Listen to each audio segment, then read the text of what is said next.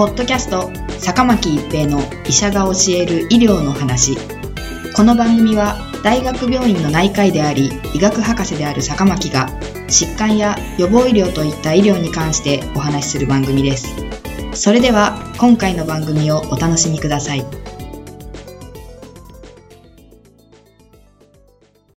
皆さんこんにちは、坂巻一平です。ポッドキャスト、坂巻一平の医者が教える医療の話。今回は関節リウマチの検査と診断です。関節リウマチは典型的には血清学的な炎症所見を伴う慢性多関節炎ですが、早期には非典型例も多くあります。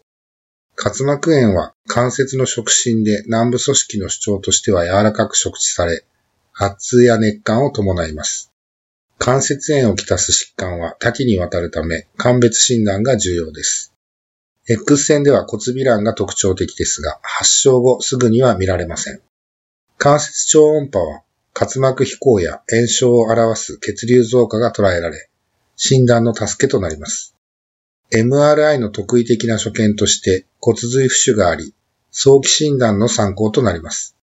近年では外来で簡単に実施できる超音波検査が有用であるとされています。RA の新分類基準が2010年に米国欧州リウマチ学会より発表され、臨床試験、臨床研究をはじめとして用いられています。肩、肘、股関節、質関節、側関節を大関節とし、大関節2から10箇所で1点です。PIP、MCP、2から 5MTP、主関節を小関節とします。PIP とは指の第二関節のことで、MCP は手の指の付け根の関節、MTP は足の指の付け根の関節です。1から3箇所で2点、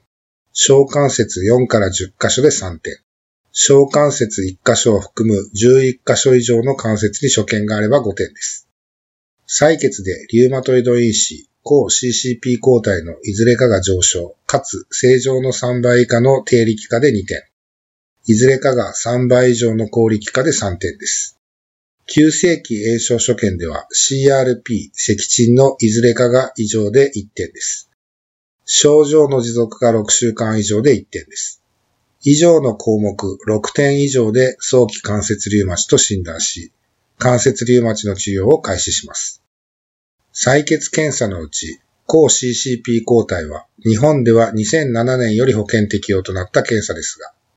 関節リウマチに対する特異性が高く、早期診断例の増加に寄与しています。関節痛のある患者さんで抗 CCP 抗体が陽性であれば、関節リウマチの可能性が非常に高いと考えられます。ただし、肺結核患者さんの32%に抗 CCP 抗体が陽性だったという報告があり、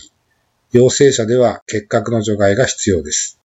一方、関節炎患者さんにおけるリウマトイド因子 RF 陽性は関節リウマチの診断根拠にはなりますが、特異性は抗 CCP 抗体には劣ります。関節リウマチかどうか迷うような症例では、RF よりも抗 CCP 抗体を参考にすべきと考えられています。関節リウマチの診断においては、関節の診察が非常に重要です。主張は炎症と認定する条件になります。なぜなら、心室液または滑膜増殖によるからです。朝のこわばりも動かさずにいる間に溜まった心室液に起因し、運動で散逸します。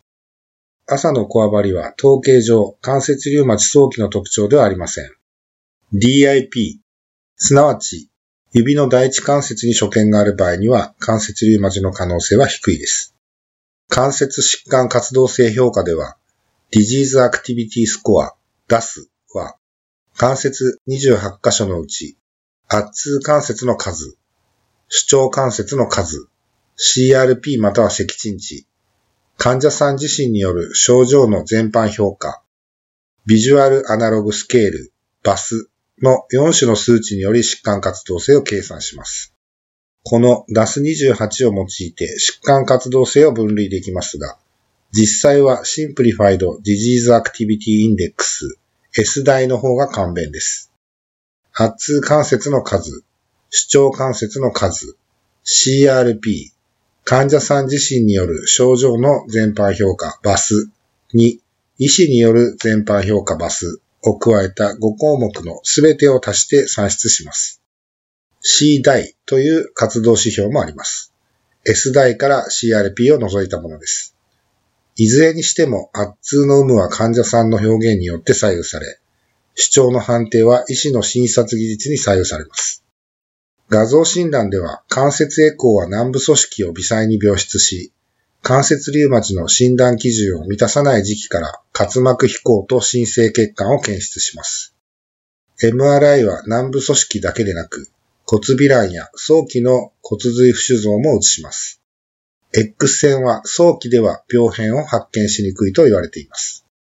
関節炎には鑑別疾患も多く、関節リウマチの診断は容易ではありません。しかしながら最良の治療のためにはしっかりとした診断が欠かせません。関節炎で受診の際にはリウマチ専門医の受診をお勧めします。